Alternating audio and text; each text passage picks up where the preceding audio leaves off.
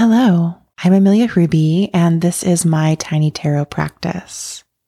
This episode is a short, sweet announcement that season two of the podcast will begin this week.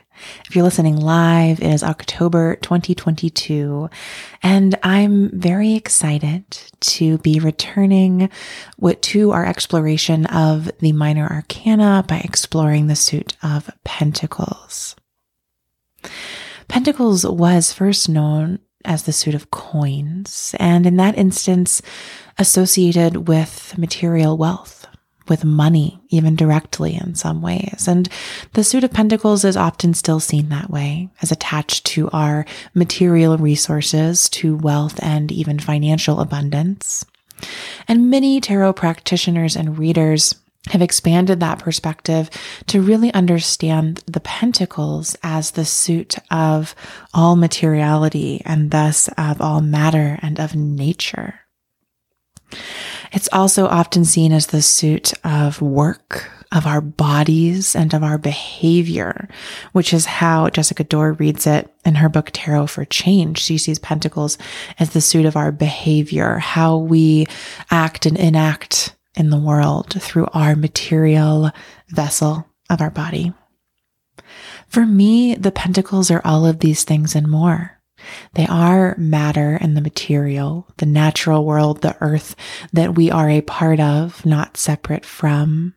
Also, our wealth and resources, whether that be financial or energetic, also our bodies and how they experience and are um, embedded in the world.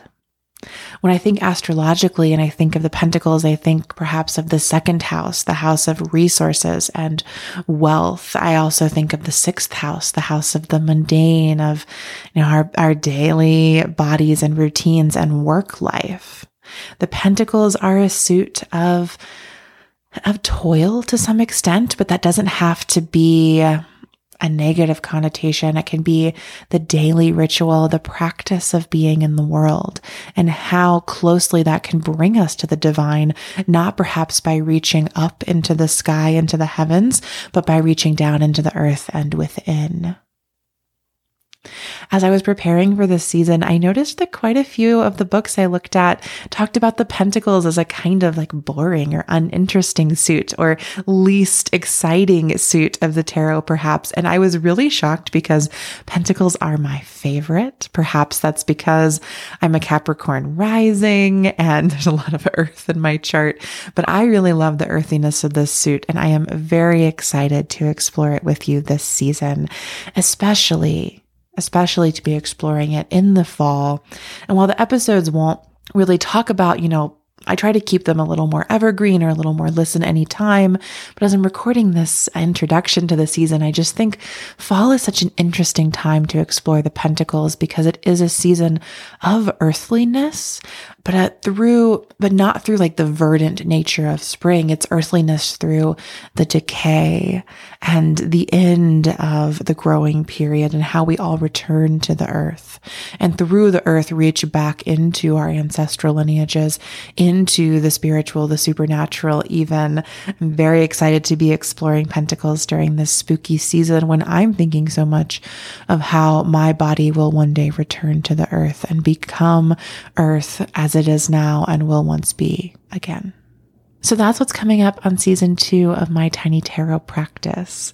As I wrap up this season preview, I want to invite you to explore and perhaps purchase a copy of a new book that just came out, a tarot workbook that just came out that I've really been enjoying. It's called Lessons from the Empress, a tarot workbook for self care and creative growth by Cassandra Snow and Siri Vincent Plouffe. And it's really brings so much of my own approach to the tarot, to the cards. You know, this book had not been released when I started this project, but I know that reading it will influence how I continue on because I do think of tarot as a tool for self discovery and self care. I do love the Empress card, and I'm excited for how this book centers the exploration of the tarot in the Empress. And I think that she is such a Queen of Pentacles. I know there is a literal Queen of Pentacles, but I think of the Empress as um, the major arcana's version of the Queen of Pentacles. And so I think this is a really beautiful book for season two and in the spirit of guiding this exploration of Pentacles together. So you can find that book linked in my bookshop, which is in the show notes. If you make a purchase, I will receive a small affiliate payment that helps me keep this podcast going.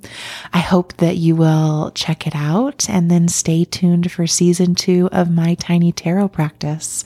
Much love and even more earth. Until next time, my friends. Bye for now.